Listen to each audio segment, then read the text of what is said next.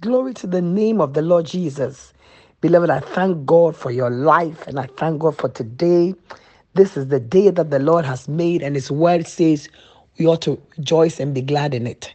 I'm Apostle Lyanne Koffi bringing you a word of encouragement this morning from the heart of your Father. But before the word of God comes, receive this song, be blessed by it, titled I Won't Go Back by the Victory Baptist Choir and Singers. God bless you.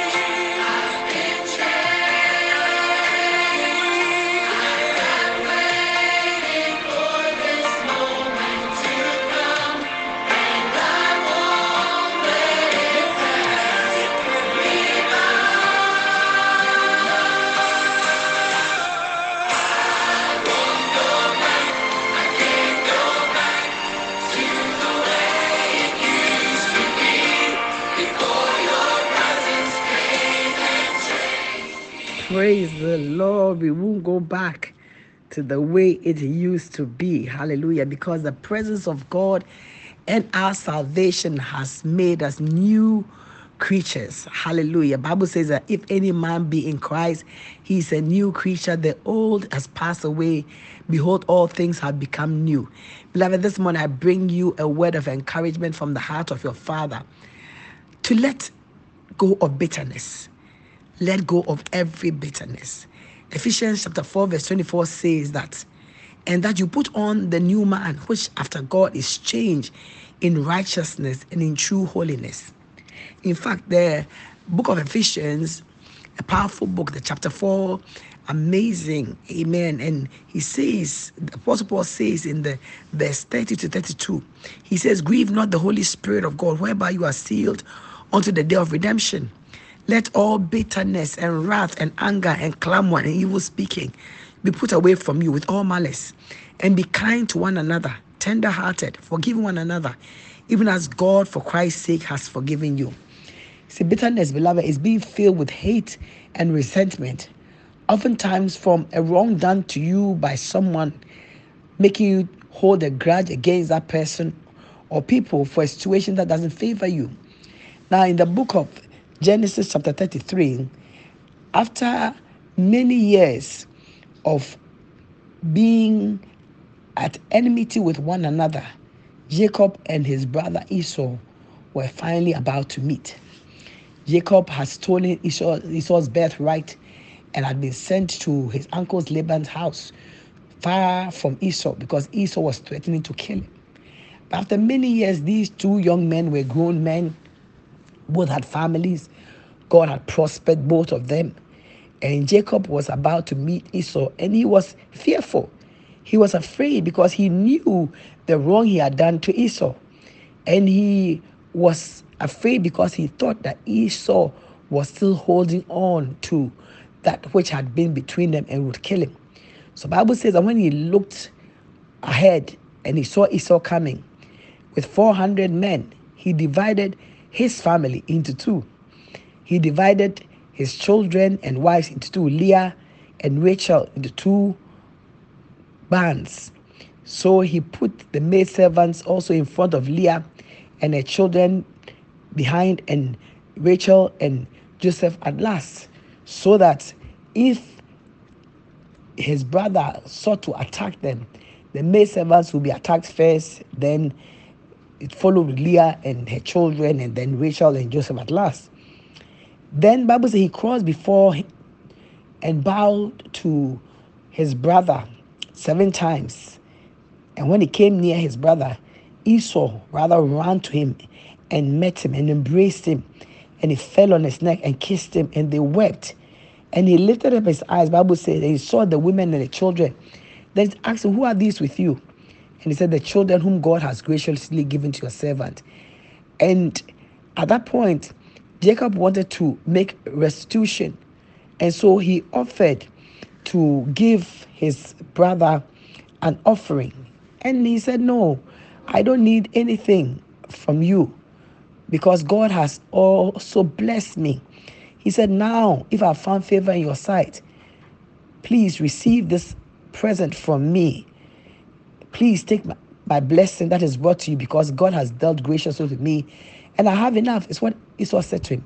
Esau said that don't worry, I've also been blessed, so I don't need your present.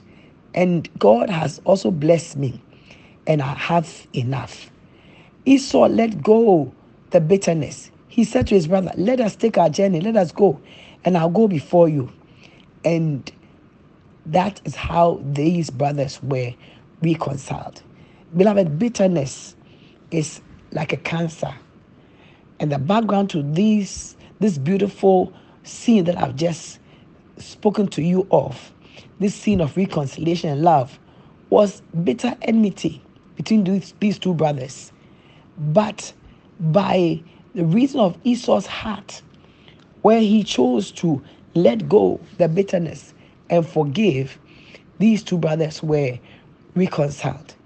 Jacob had wronged Esau, but Esau was the one who ran, embraced Jacob, and kissed him and made peace with him.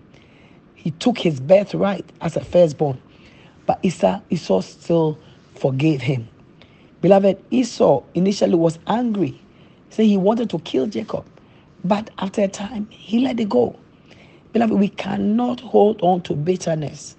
We cannot hold on to anger forever because bitterness and unforgiveness are destructive elements. Bitterness is like a cancer, as I said before. It destroys. It destroys both the one carrying the bitterness and the target of the bitterness. So where there's bitterness, nobody wins. The one who is bitter and the one who the person is bitter against all fall into the problem. Nobody wins. Amen. Nobody wins. Bitterness destroys destroys marriages, destroys families, destroys businesses, destroys good partnerships. And because of bitterness, people would rather destroy that which is good. Houses sit in abandoned for years because children are fighting over the inheritance. There are so many things that happen where there's bitterness. And the root of bitterness can, can also be so many things jealousy, envy, anger, unforgiveness. And sometimes it can go down generations. And it can come to a place where people don't even really remember how it started, but just that bitterness has entrenched itself in their hearts. Beloved, once you hold bitterness in your heart, you will not have peace because bitterness will eat you up. In Acts chapter 8, verse 23, Paul said, For I perceive that you are in the art of gall and bitterness in the born of iniquity, poisoned by bitterness and iniquity. Bitterness, beloved, is a sin, and it's a, it's, it comes, it brings you a constant state of being angry. The Bible says that we should not be angry, or we should be angry, but do not sin. Don't let the sun go down on your anger. You are angry when it's in the evening, let it go. Amen. Bitter people hurt themselves and they hurt others. And they are unhappy people. They end up hating so much that they end up hating themselves. Naomi said, Call me bitter, because he said, The Lord had dealt hard with me. The Lord has not dealt well with me. But beloved, God's bitter, God's deliverance, God's forgiveness is available to us.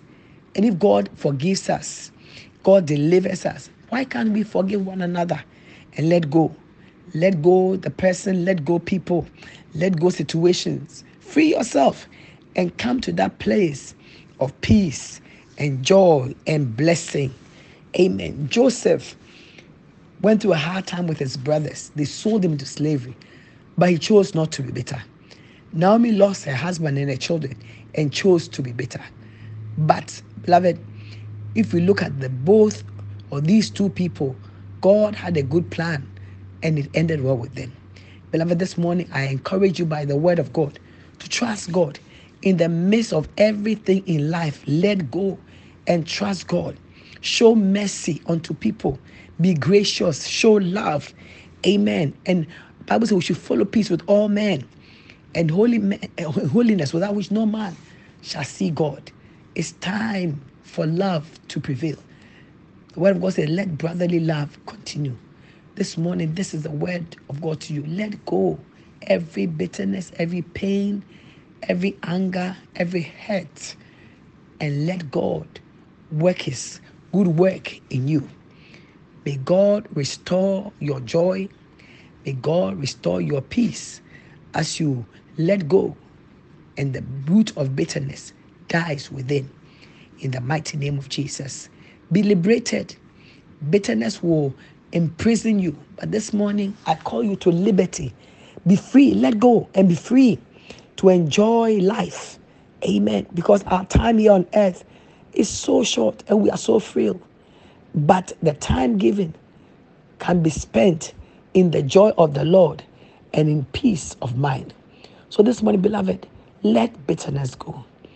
Let it go. You've been wrong. But God says, A vengeance is mine. I will repay. God is the one who avenge you of your enemies, not yourself. May God bless you. And may God's word have its free course in your heart today. In Jesus' mighty name. Amen. God bless you.